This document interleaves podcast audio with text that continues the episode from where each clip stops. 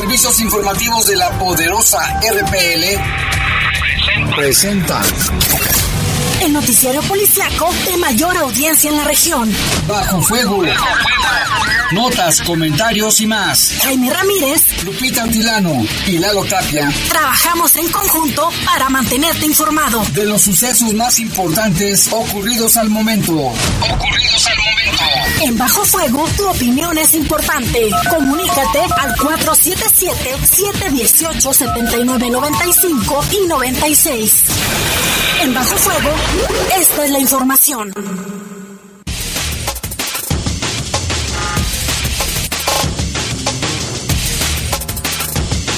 ¿Qué tal? Buenas noches. Tardes todavía, hay un poquito de luz solar todavía. Son las 7 de la tarde con un minuto. Ya dentro de unos momentos llegará la noche.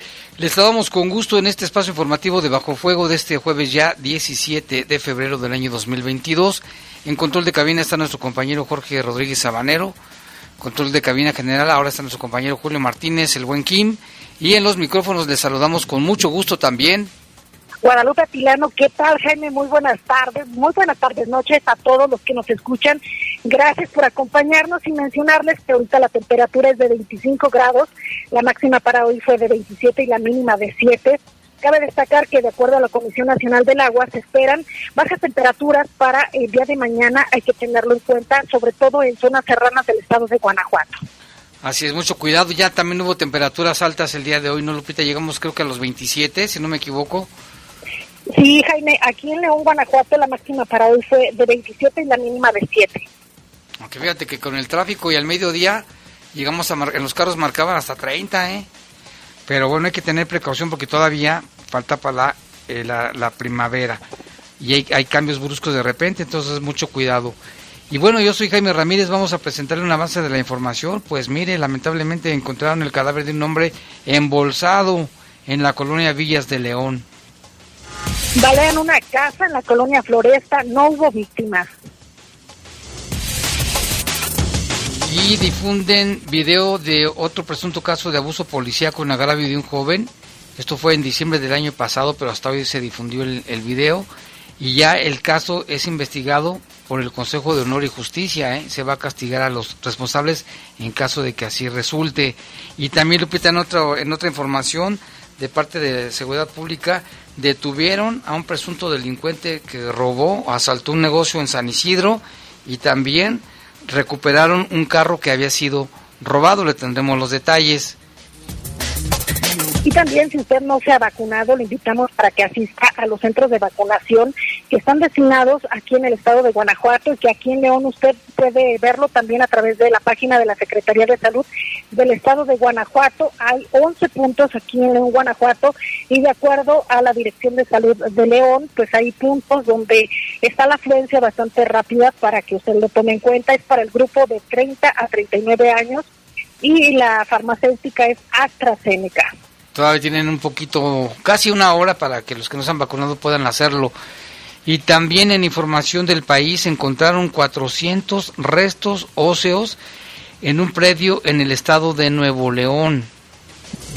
En información del mundo se registran bombardeos en Ucrania como parte de estos ataques de grupos separatistas. Eh, ya lo mencionábamos, Jaime, la importancia y la trascendencia a nivel internacional en cuanto a estas, estos diálogos que se registran eh, con el presidente de los Estados Unidos, Joe Biden, y Vladimir Putin de Rusia.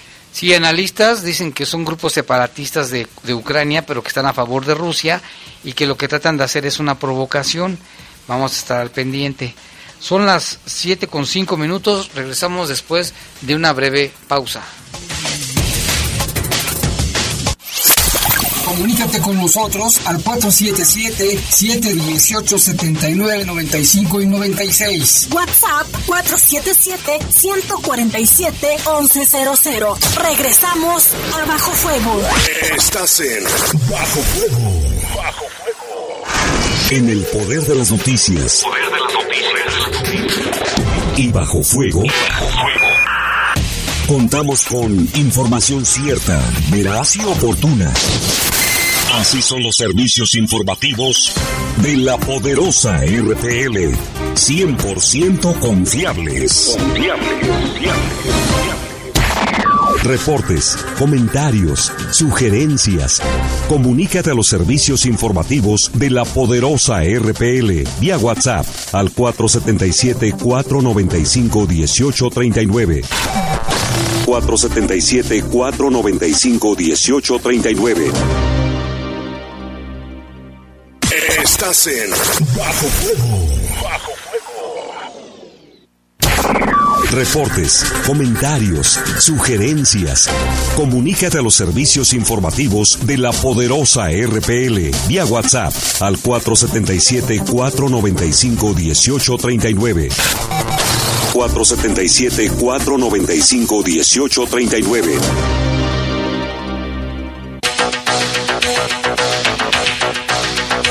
Siete con seis, siete con seis de la noche. Vamos con información del país.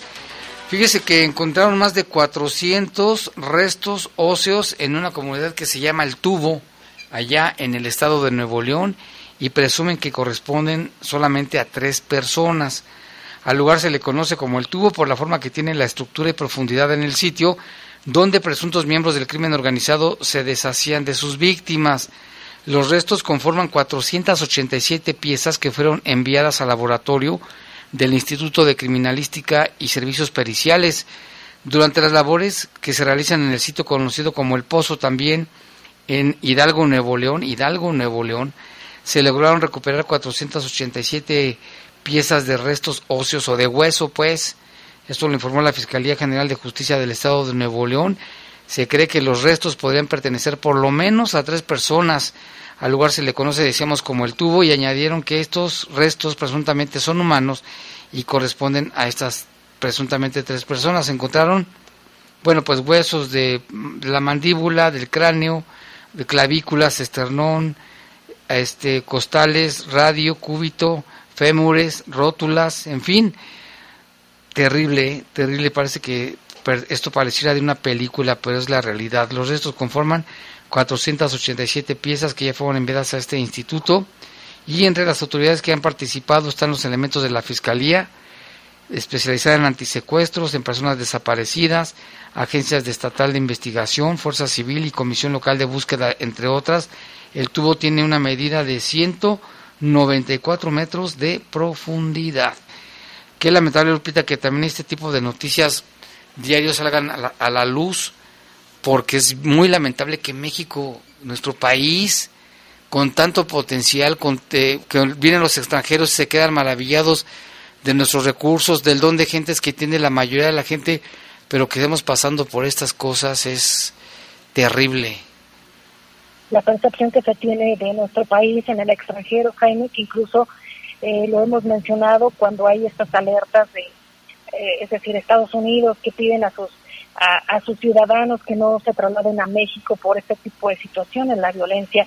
Sin embargo, también hay que destacar lo bonito de México y también lo, bueno de, la, de las familias. Creo que, aunque suene trillado, los buenos somos más. Sí, la nobleza de los mexicanos, la cómo tratamos a los extranjeros, cómo nos ayudamos en realidad cuando algo ocurre. Aunque somos más los buenos que los malos, pero ya son demasiados malos también, no nos vayan a alcanzar.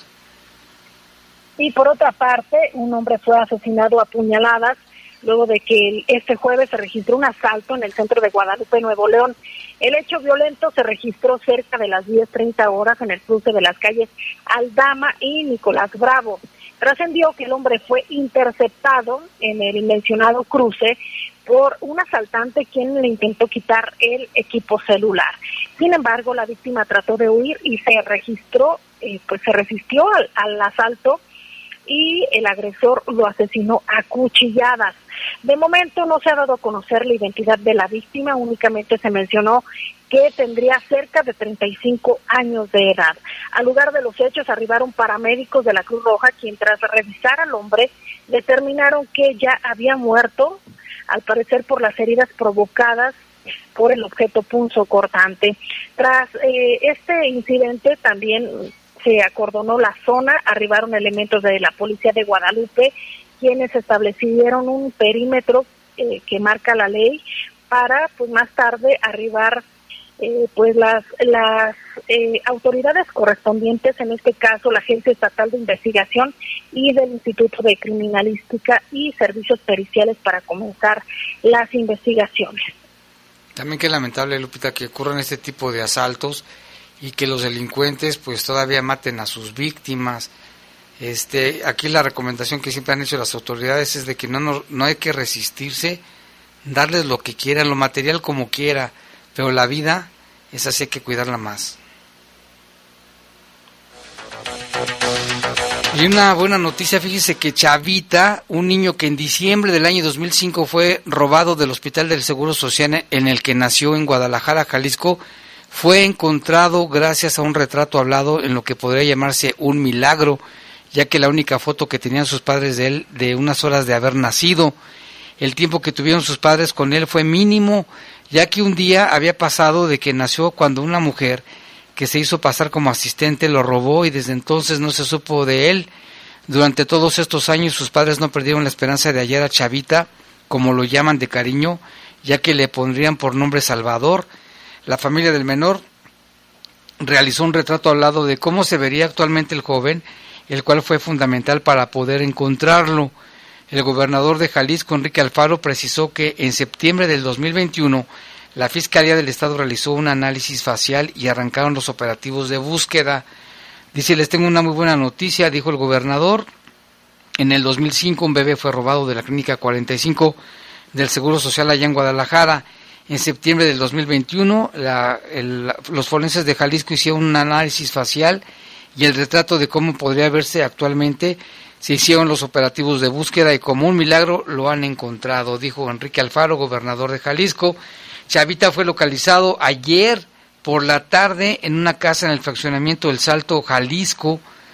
Alfaro, el gobernador, detalló que hace días se identificó al joven, el cual coincidía con las características, por lo que después de realizar pruebas genéticas tanto a él como a sus padres se comprobó que sí era, sí coincidió. Dijo hace unos momentos Chávez y su familia recibieron de forma oficial la noticia que esperaron durante casi 17 años.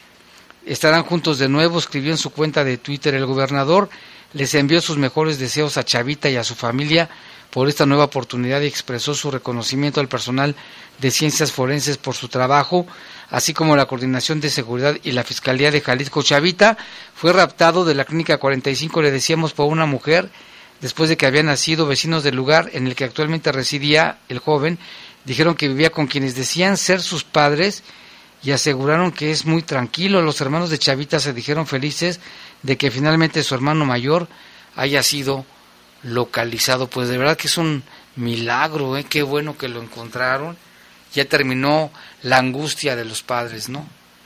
Y que esta no es la primera vez que ocurre, Jaime, y que se roben a un bebé de alguna clínica o de algún hospital, ya lo hemos dado a conocer también en repetidas ocasiones, y aunque continúan reforzando la seguridad en los hospitales, sigue pasando. Sí, lamentable, mucho cuidado. Cuando les llegue una supuesta enfermera que les diga, ay, soy la enfermera, no, no, no, no, no. ¿Qué enfermera ni qué nada? Hablarle a la policía. Mucho cuidado con los bebés, ¿eh? Y tenemos más información. Karime Macías, ex esposa de Javier Duarte, ex gobernador de Veracruz, deberá ser extraditada a México. Así lo informaron autoridades de la Corte de Magistrados. Eh, Macías eh, Tubilla, en México, tiene una orden de aprehensión por su presunta participación en el delito de daño patrimonial por 112 millones de pesos en agravio del Estado de Veracruz. Sin embargo, al no ser favorable este fallo, Karime Macías y sus abogados tienen la oportunidad de apelar la resolución y así evitar su entrega inmediata. Por otro lado, las autoridades de la Fiscalía General de la República podrían impugnar si la Corte niega la extradición tras la apelación de Macías Tubilla. Hasta el momento, la Fiscalía General de la República no se ha pronunciado sobre este caso. Hay que recordar que en abril del año pasado las autoridades mexicanas, por medio del primer tribunal colegiado en materia penal, ratificaron la sentencia que rechazó echar abajo la orden de aprehensión en su contra. Mientras que en marzo del mismo año, la primera sala de la Suprema Corte de Justicia de la Nación eh, desechó la petición de Karine Macías de no ser extraditada. Hay que recordar que la orden de aprehensión fue librada por la jueza Alma Alida Sosa Jiménez. Ella pues lo hizo desde mayo del 2018. Continúa este caso, Jaime. Pues sí, la señora que se estaba dando vida de reina por allá, pues ahora se la van a tener que traer, ¿eh? Que hasta lo anotaba ahí en una libretita, su diario y todas las cosas que le fueron eh, sacadas, todos los testimonios cuando fue su, su aprehensión. Bueno, todavía no era la aprehensión, se habían dado a la fuga, pero todo esto circuló. Muy peinada y ahí muy cerca de donde vive la reina Isabel, ahí rentó un departamento, compró un departamento. Pues como dicen ahí, le, le va a caer el chahuistle a la esposa de Duarte. Y vámonos con información del mundo porque, bueno, mientras Rusia ya había anunciado que había retiro de tropas, pues hoy se registraron bombardeos en una ciudad al este de Ucrania, justamente en una guardería.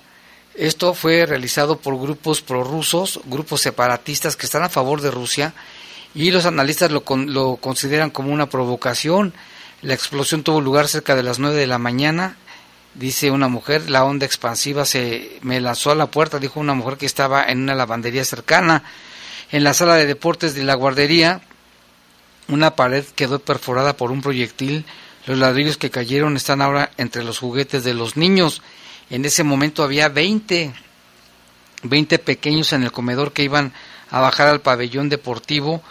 Justo si la explosión hubiese sido 15 minutos más tarde, las consecuencias hubieran sido catastróficas. Señalan algunas autoridades, en tiempos normales 57 niños suelen asistir a esta escuela, pero esta vez la mayoría se había quedado en casa por el COVID. También según el ejército de Ucrania, 32 proyectiles cayeron sobre la ciudad, tres empleados de la escuela resultaron heridos, otro proyectil cayó en el parque infantil, donde se puede observar un cráter de forma de embudo. Tenía mucho miedo, dijo una mujer, no hay ningún refugio. Además, una parte de las tiendas de la ciudad permanecían cerradas tras los bombardeos por falta de electricidad y algunos habitantes cubrieron sus ventanas con bolsas de plástico, ya que muchas fueron reventadas por las explosiones. Desde el año 2014, al este de Ucrania está inmerso en una guerra entre fuerzas ucranianas y combatientes separatistas, apoyados militarmente por Moscú, según Kiev y los países occidentales.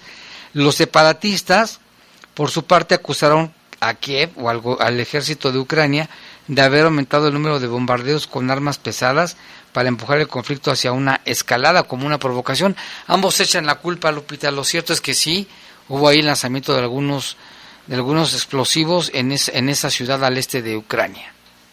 Y que ya hay testimonios, Jaime, de la gente que se encuentra incómoda, asustada de lo que pudiera suceder en próximos días. Que ojalá no. Y ahora nos vamos hasta la ciudad del Vaticano. El influyente cardenal canadiense Mark Owlet lamentó este jueves en los comportamientos criminales, así lo dijo, eh, que hayan sido por tanto tiempo encubiertos para proteger a la institución.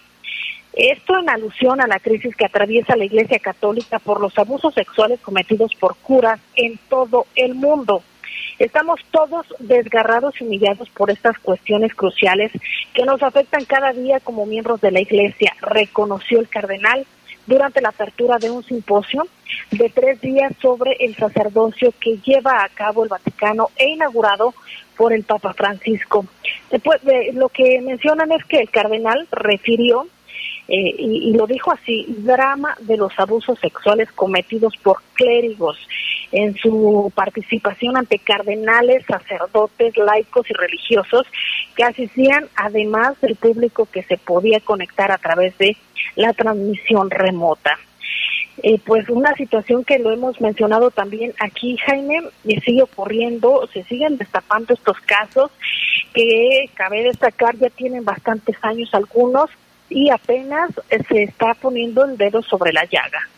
Sí, es un asunto que pues lo hemos referido en los últimos meses, Lupita, un caso tras otro, tras otro, tras otro, tras otro. Se dice que el Papa Francisco tiene la intención de, de que esto se castigue, de que se termine la impunidad y que ya no vuelvan a ocurrir casos. Sin embargo, pues salen las noticias de más casos y más casos de los de muchos, de no todos, muchos clérigos o muchos sacerdotes que siguen cometiendo este delito o en su caso también ellos le llaman pecado. Así es de que imagínate qué terrible, ¿no? Ojalá que esto sí ya se frene.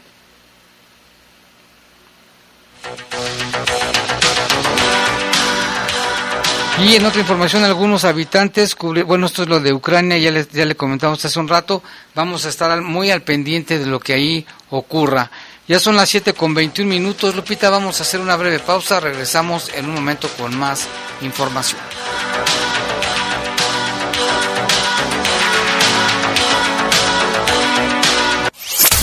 Comunícate con nosotros al 477-718-7995 y 96. WhatsApp 477-147-1100. Regresamos a Bajo Fuego. Estás en Bajo Fuego. Bajo Fuego. Raticida, gasolina, ácido sulfúrico, amoníaco, acetona. No importa qué droga química te metas. Todas están hechas con veneno y de todas formas te destruyes. La sangre de las drogas nos mancha a todos. Mejor métete esto en la cabeza.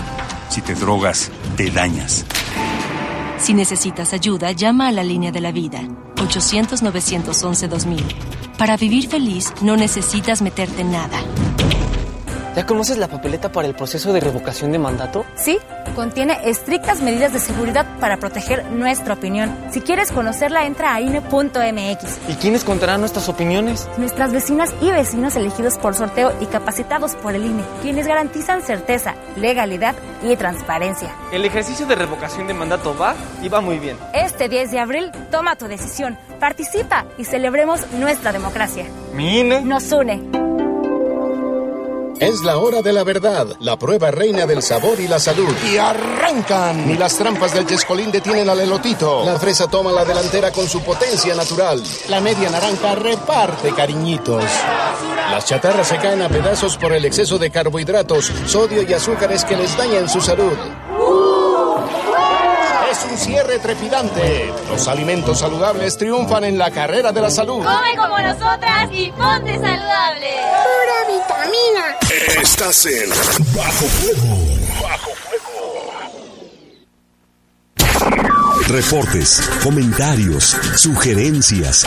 Comunícate a los servicios informativos de la poderosa RPL vía WhatsApp al 477 495 1839. 477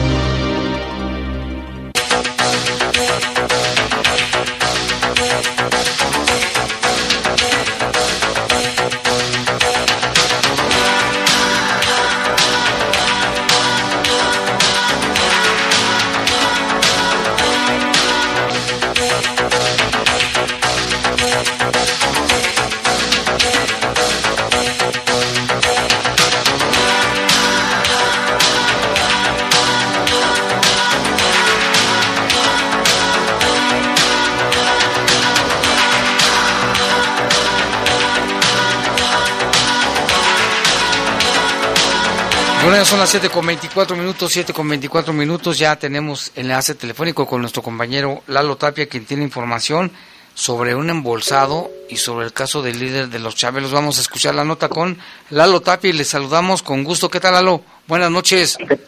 ¿Qué, tal, Jaime? Buenas noches, buenas noches a todo el auditorio. Pues sí, efectivamente, esta madrugada, cerca de las 12.20, 12.30 más o menos, se reportó la localización de, de un cuerpo, eh, vecinos de la calle del Acero y andador de la hacienda, ahí en la colonia Villas de León, reportaban la localización de una persona envuelta en bolsas de plástico.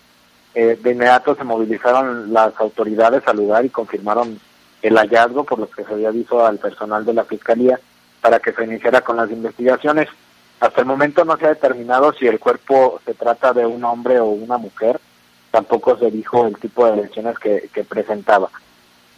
Con este caso, eh, pues ya sumarían 25 los, los asesinatos ocurridos durante este mes de, de febrero y pues no se tienen características de las personas que dejaron el cuerpo ahí en el lugar y pues no hay avances todavía en la, en la investigación.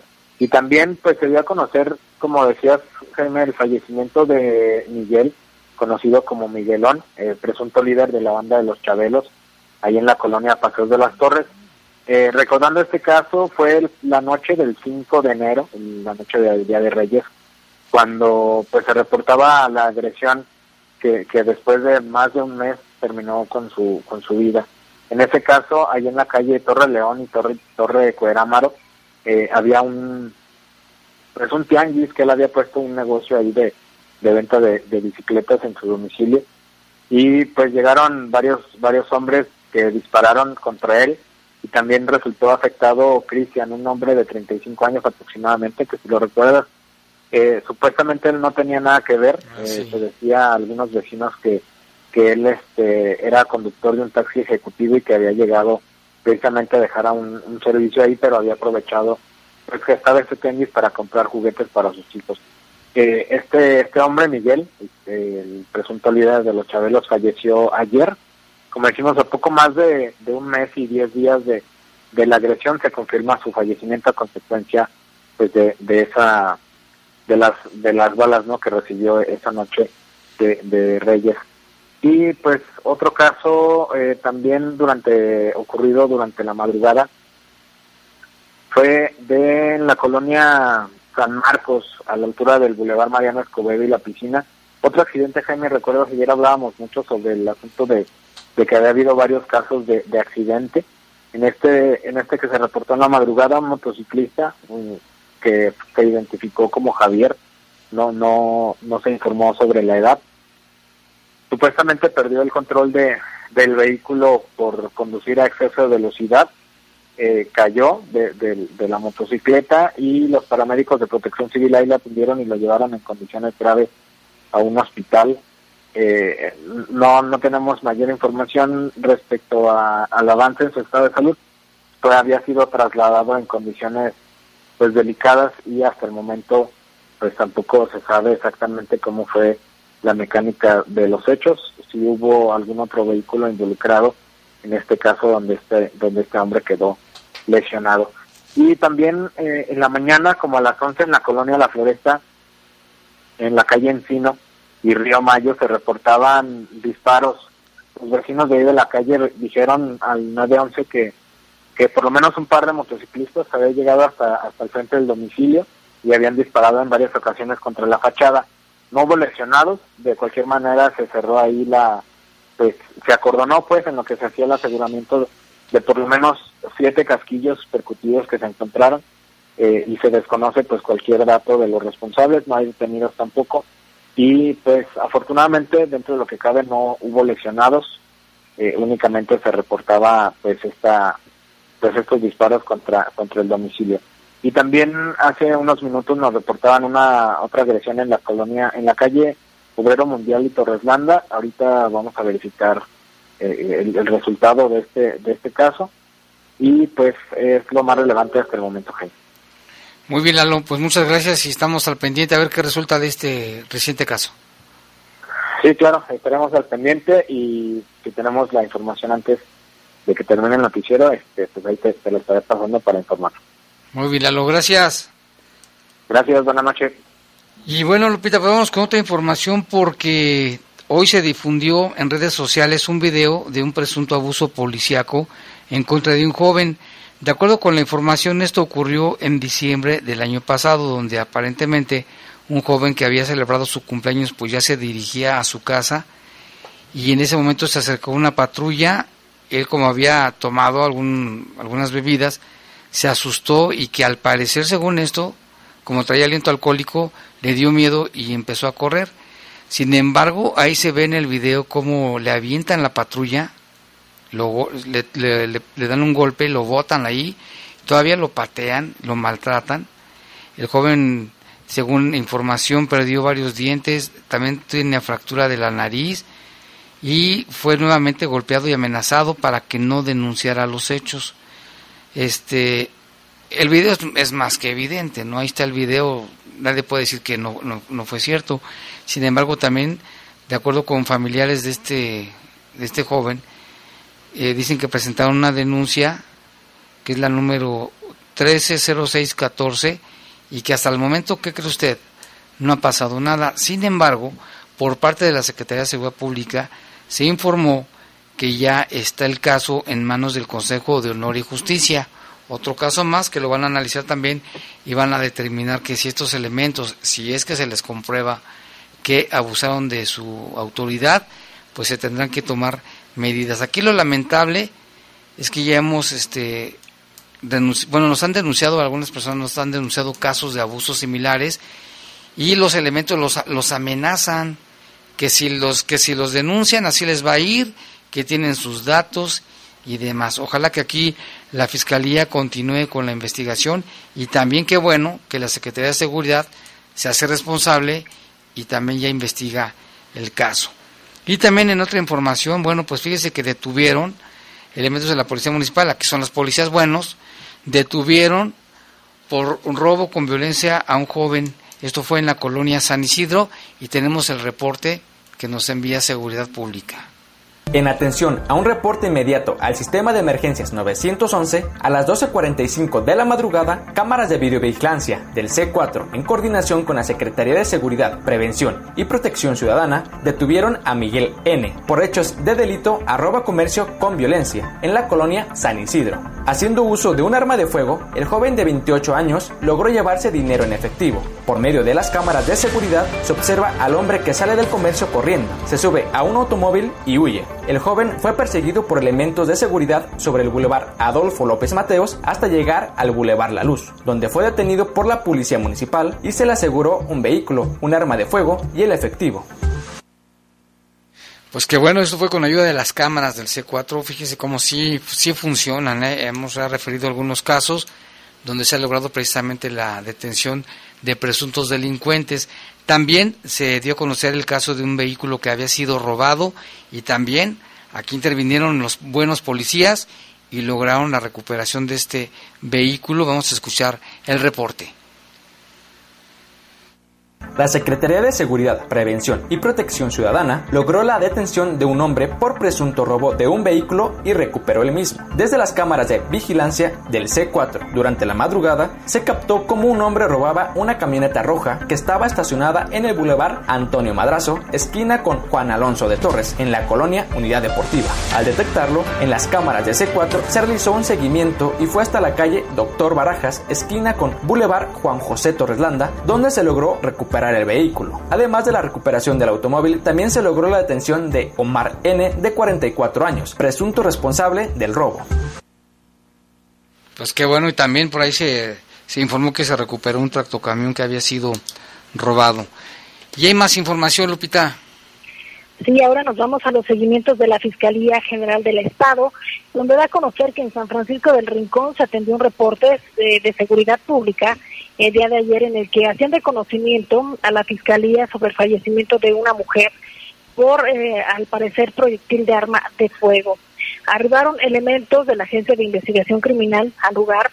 Eh, fue a ir en el Boulevard eh, Juventino Rosas de la zona centro, donde se apreciaban eh, pues algunos datos interesantes en los que señalan fue en lugar abierto con tres eh, carriles vehiculares para cada sentido y separados por un camellón en la central de la ciclovía donde se registró el hecho.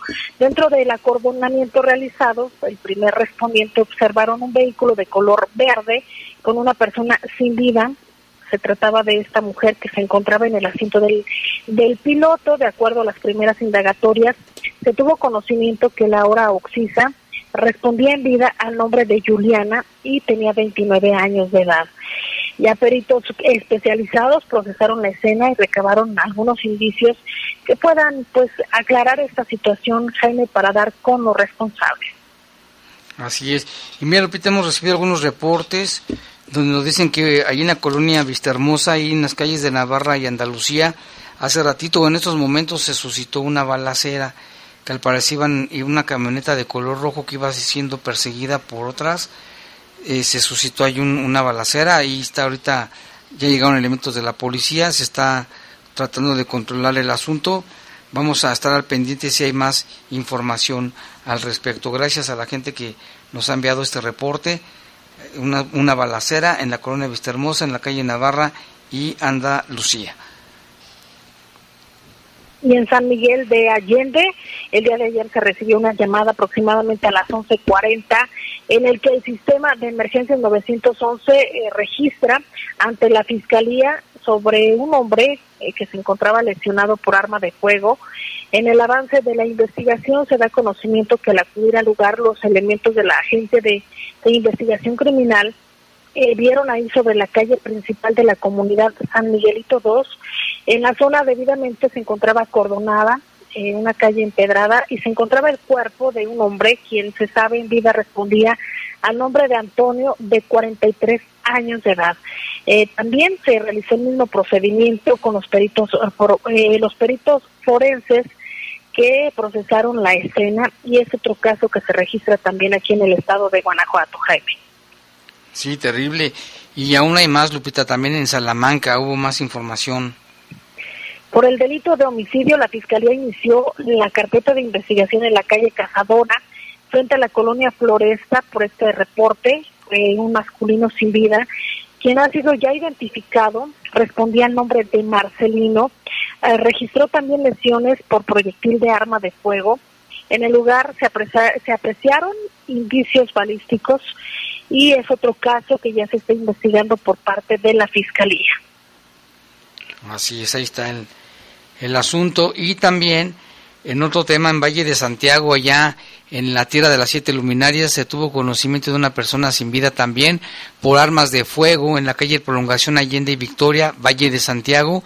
Cuando llegaron elementos de la fiscalía se tuvo a la vista un hombre al interior y el exterior y al interior muchos casquillos ahí de arma corta y en el, en el interior del, del inmueble se encontró un hombre que ya no tenía vida, tenía varias lesiones por arma de fuego, esto en Valle de Santiago. Y en el municipio de Irapuato también se registró eh, un, reporte que hicieron ciudadanos al servicio de emergencias. Acudieron ahí elementos de la Secretaría de Seguridad Ciudadana. Dar a conocer que en la calle Andorra, en la colonia Orvillas del Rey, de Irapuato, se encontraron personas sin vida quienes presentaban lesiones por arma de fuego. Al atender el reporte, personal ministerial tuvo la vista el área del jardín de esa calle. Ahí se encontraban las personas señaladas eh, también eh, mencionan que ah, junto al cuerpo se encontró una bicicleta de color blanco. También se localizaron casquillos percutidos y pues ya es otra carpeta que se encuentra abierta y pues no se habla todavía si hay alguna persona detenida. Terrible situación y también en Jaral del Progreso se tuvo conocimiento por parte de la Fiscalía de una mujer que fue encontrada sin vida en la calle Alfredo Breceda en la colonia Emiliano Zapata en Jaral del Progreso. También presentaba proyectiles, bueno, heridas por arma de fuego. Se llamó Rosa María, tenía 24 eh, años y se localizó sin vida sobre el pavimento, al igual que una bicicleta a su costado color verde en la que, según peritos, ubicaron casquillos de arma corta de 9 milímetros sobre el asfalto. Terrible, ¿no? A esta mujer allá. ¿Te acuerdas cuando uno decía que esos, esos municipios tan bonitos y tan tranquilos pues así ni ganas se dan de irte, este Lupita Jaral del Progreso. Qué lamentable. y también otro municipio que destaca por los acontecimientos violentos, Jaime, que se han registrado en las últimas semanas en contra de policías. También hay otros casos, y me refiero a Celaya. Allá se reportó parte del C4, quien dio conocimiento a la fiscalía, el hallazgo de dos hombres sin vida, esto por proyectil de arma de fuego, uno de los oxisos fue identificado como Ramiro de 40 años de edad. Se desempeñaba como policía municipal desde hace cinco años.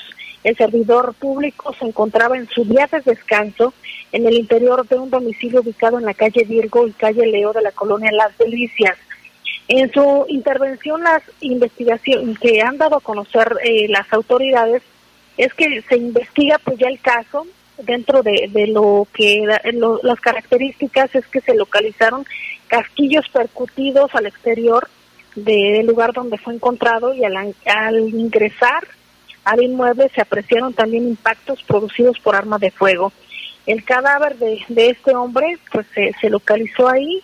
También eh, mencionan que hubo casquillos de arma corta y dos motocicletas.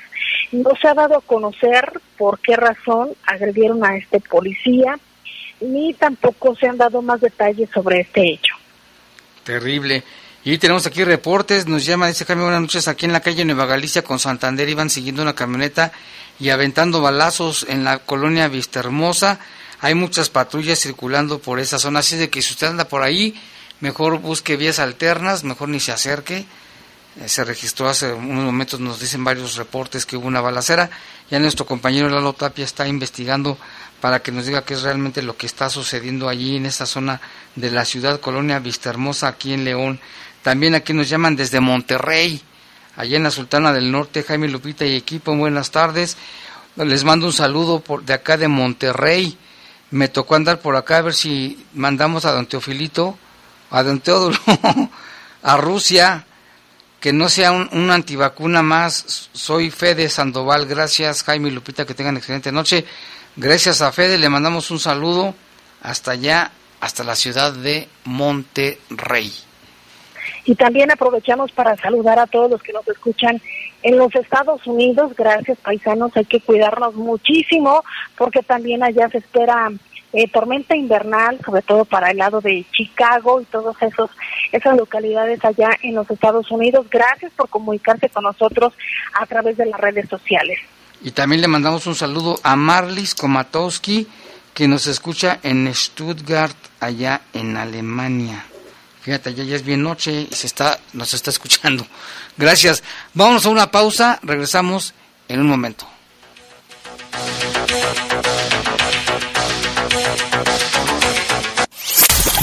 Comunícate con nosotros al 477-718-7995 y 96. WhatsApp 477-147-1100. Regresamos a Bajo Fuego.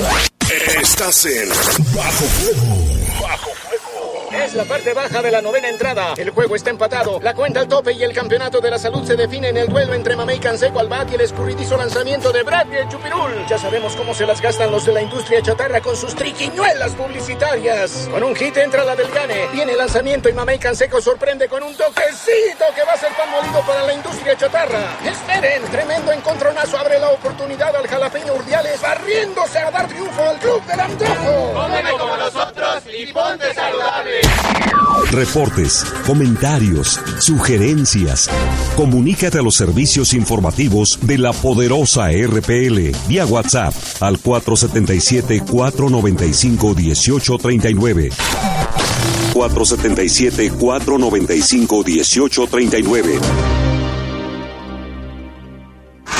En el poder de las noticias. Poder de las noticias. Y bajo fuego. Y bajo fuego.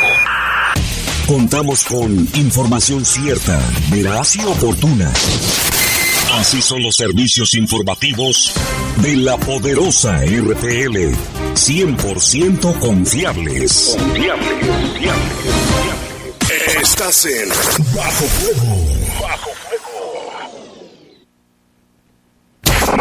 Reportes, comentarios, sugerencias. Comunícate a los servicios informativos de la poderosa RPL vía WhatsApp al 477-495-1839. 477-495-1839.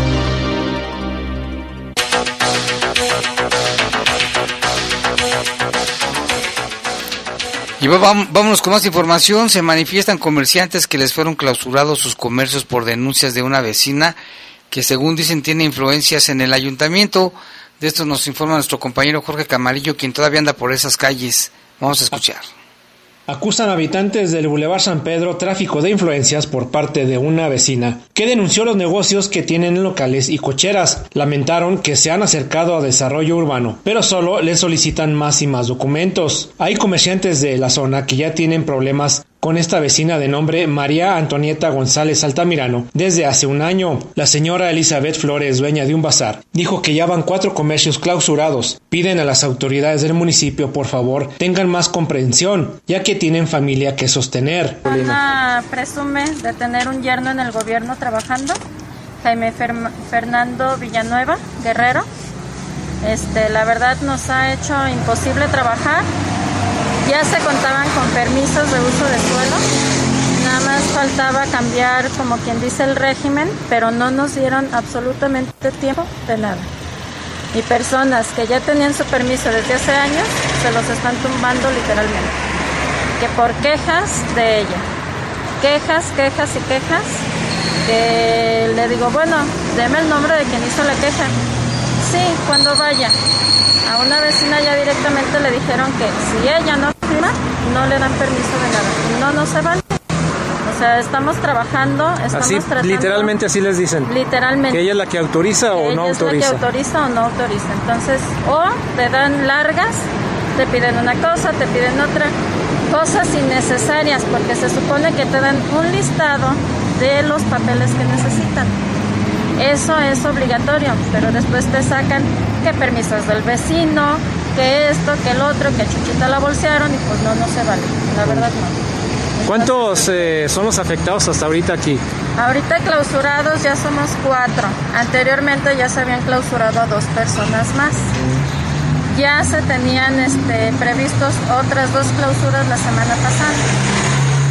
Entonces, este, pues no, no se vale que nos están quitando la fuente de ingresos para nuestros hijos.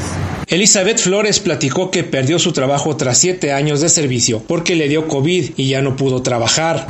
Lamentablemente yo tenía un trabajo ya de siete años, me dio COVID, ya no pude trabajar, tengo un pulmón del 60%. Todo lo que, ahorros y todo lo que yo tenía lo invertí en este negocio. Ahorita ya ayer me quedé yo sin dinero para alimentar a mis hijos y no se vale. Tengo deudas que pagar porque obviamente es préstamo sobre préstamo, se va pagando y se va invirtiendo. Pero no se vale que nos hagan esto. No se vale porque uno está trabajando, está pagando sus impuestos. Yo no estoy robando, no estoy vendiendo drogas, nada por el estilo. Simplemente estoy trabajando y estoy ayudando a la sociedad a que siga adelante. ¿Por qué hacen esto con nosotros? ¿Por qué? Ustedes hacen un llamado a quienes para que los ayuden. Ya fuimos a presidencia, digamos que de alguna manera logramos que ya no clausuraran más negocios y los clausurados, ¿qué vamos a hacer?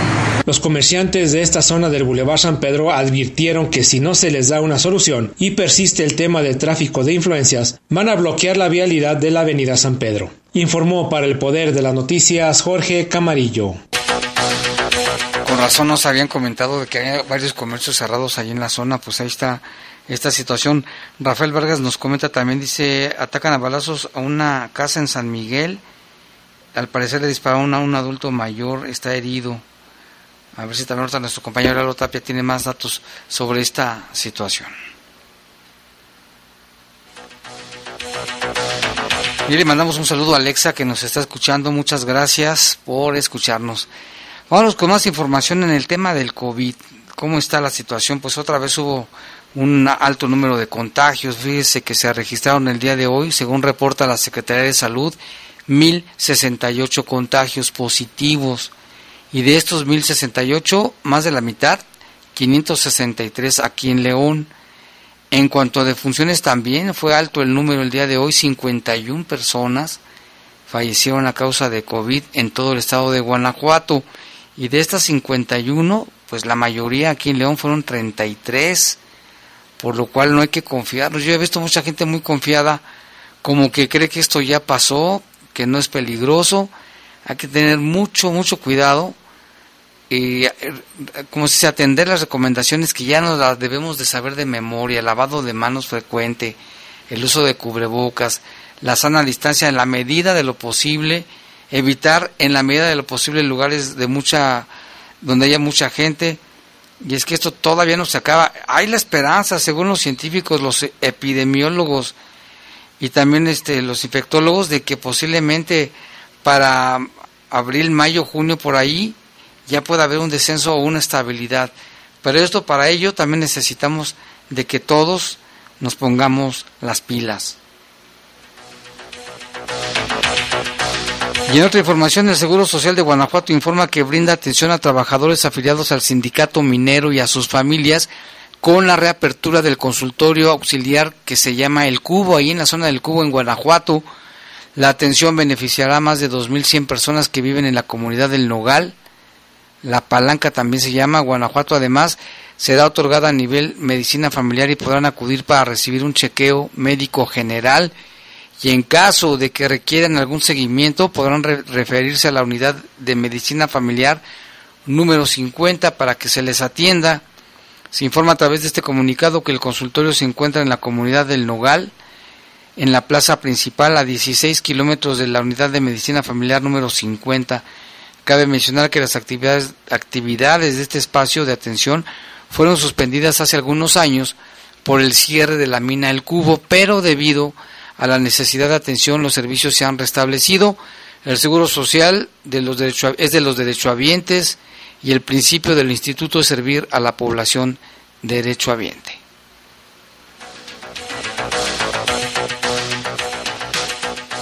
Y en temas que también nos interesan, fíjese que la inflación del 4.4 mantiene precios a la alza y ahuyenta las inversiones.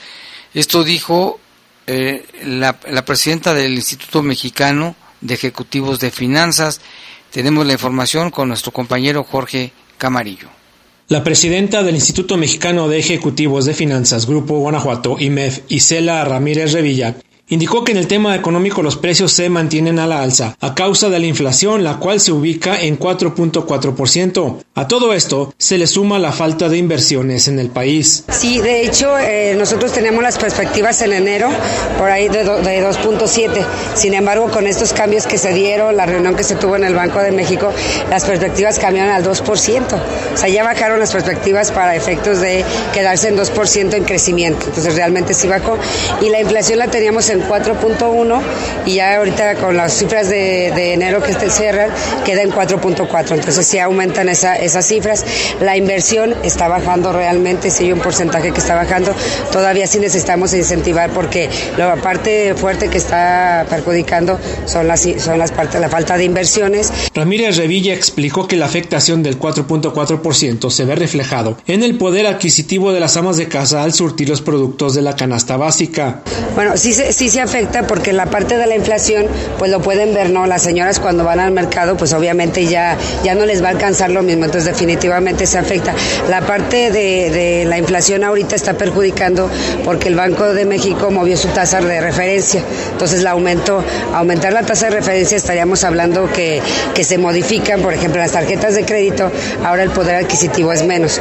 Cuando un ciudadano va a hacer un consumo, lo que le va a pasar es si paga con tarjeta va a aumentar. Entonces eso que va, a dar una señal de querer comprar menos con tarjeta y que el consumo disminuya. Y ahorita lo que necesitamos es consumo para reactivar esa parte de la economía. La experta en temas financieros sostuvo que el consumo va lento y las cifras de diciembre lo demuestran, ya que se tenía la proyección del 3.2 en crecimiento. Pero en enero, según los indicadores, el consumo se volvió a perder. Isela Ramírez Revilla indicó que el Banco de México tiene que ver otras acciones y no solo aumentar la tasa de referencia, ya que eso puede ocasionar que los empresarios dejen de invertir. Informó para el Poder de las Noticias Jorge Camarillo. Bueno, tenemos más reportes del auditorio. Nos llama nuestro amigo Saúl, Saúl conocido como el Lobo, y dice, Jaime, te estoy escuchando, voy en la ruta del camión LE 507, ruta 05. Un saludo también para el operador y los, y los pasajeros. Y nos recuerda que hoy fue cumpleaños de nuestro amigo don José Saldaña de atletismo. Dice un saludo y un abrazo a don José por la radio, si se pudiera. Saludos. Ya falleció, sí, falleció hace unos meses José Saldaña, un hombre deportista, atleta, que siempre estaba en la mejor disposición de ayudar a quien le pidiera consejos de cómo correr, qué ejercicios realizar. Siempre lo veía uno en las competencias, en la deportiva, y lamentablemente falleció. Le mandamos un saludo hasta el cielo, nos dice Saúl. Dice muchas gracias, los recuerdo siempre con gusto, gusto en saludarte. Pues igualmente amigo Lobo Parkour, también ese se le conoce como Lobo Parkour porque practicaba esa disciplina. También acá tenemos reportes, nos llama, dice Jaime, espero que ya se haya desaparecido don Teodulo. Si supiera que en un año perdí a dos de mis hermanos y a mi madre del maldito COVID y él no cree en ello. Si está, está molesto, pues claro que sí. También aquí nos llama, nos dice, espero que ya se haya desaparecido. Ah, bueno, la, la misma. Aquí otro reporte dice, Jaime, ¿qué sabes del balaseado el 14 de febrero en la colonia La Selva, el Día del Amor y de la Amistad? Ahorita lo vamos a checar con nuestro compañero Dalo Tapia. Seguramente él trae el dato. Aquí ahorita lo vamos a, a comentar.